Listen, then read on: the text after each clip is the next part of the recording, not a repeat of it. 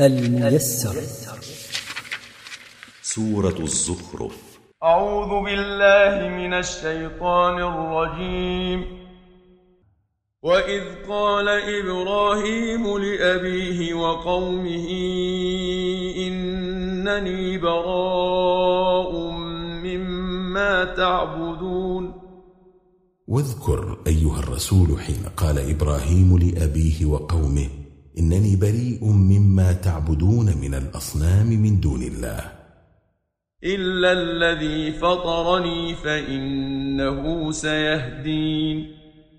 إلا الله الذي خلقني فإنه سيرشدني إلى ما فيه نفعي من اتباع دينه القويم.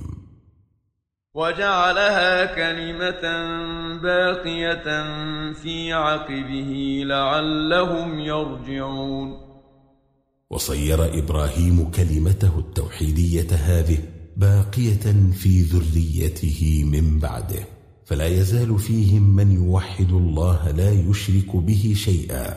رجاء أن يرجعوا إلى الله بالتوبة إليه من الشرك والمعاصي. بل متعت هؤلاء وآباءهم حتى جاءهم الحق ورسول مبين. لم أعاجل بالهلاك هؤلاء المشركين المكذبين بل متعتهم بالبقاء في الدنيا ومتعت آباءهم من قبلهم حتى جاءهم القرآن ورسول مبين هو محمد صلى الله عليه وسلم. ولما جاءهم الحق قالوا هذا سحر وإنا به كافرون. ولما جاءهم هذا القرآن الذي هو الحق الذي لا مرية فيه قالوا هذا سحر يسحرنا به محمد وإنا به كافرون فلن نؤمن به. وقالوا لولا نزل هذا القرآن على رجل من القريتين عظيم. وقال المشركون المكذبون هلا أنزل الله هذا القرآن على أحد رجلين عظيمين من مكة أو الطائف؟ وهما الوليد بن عقبة وعروة بن مسعود الثقفي بدلا من إنزاله على محمد الفقير اليتيم. أهم يقسمون رحمة ربك؟ نحن قسمنا بينهم معيشتهم في الحياة الدنيا ورفعنا بعضهم فوق بعض درجات ليتخذ بعضهم بعضا سخريا ورحمة ربك خير مما يجمعون. أهم يقسمون رحمة ربك أيها الرسول فيعطونها من يشاءون ويمنعونها من يشاءون؟ نحن قسمنا بينهم أرزاقهم في الدنيا وجعلنا منهم الغني والفقير ليصير بعضهم مسخرا لبعض ورحمة ربك لعباده في الآخرة خير مما يجمعه هؤلاء من حطام الدنيا الفاني.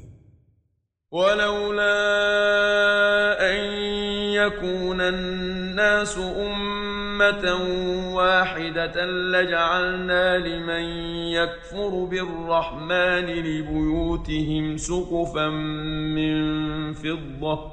لجعلنا لمن يكفر بالرحمن لبيوتهم سقفا من فضة ومعارج عليها يظهرون. ولولا أن يكون الناس أمة واحدة في الكفر لجعلنا لبيوت من يكفر بالله سقوفا من الفضة وجعلنا لهم مصاعد عليها يرقون. ولبيوتهم أبوابا وسررا عليها يتكئون. وجعلنا لبيوتهم أبوابا وجعلنا لهم أسرة عليها يتكئون استدراجا لهم وفتنة. وزخرفا وإن كل ذلك لما متاع الحياة الدنيا. والآخرة عند ربك للمتقين. ولجعلنا لهم ذهبا وليس كل ذلك إلا متاع الحياة الدنيا. فنفعه قليل لعدم بقائه. وما في الآخرة من النعيم خير عند ربك أيها الرسول للمتقين لله بامتثال أوامره واجتناب نواهيه. الميسر. مركز تفسير للدراسات القرآنية.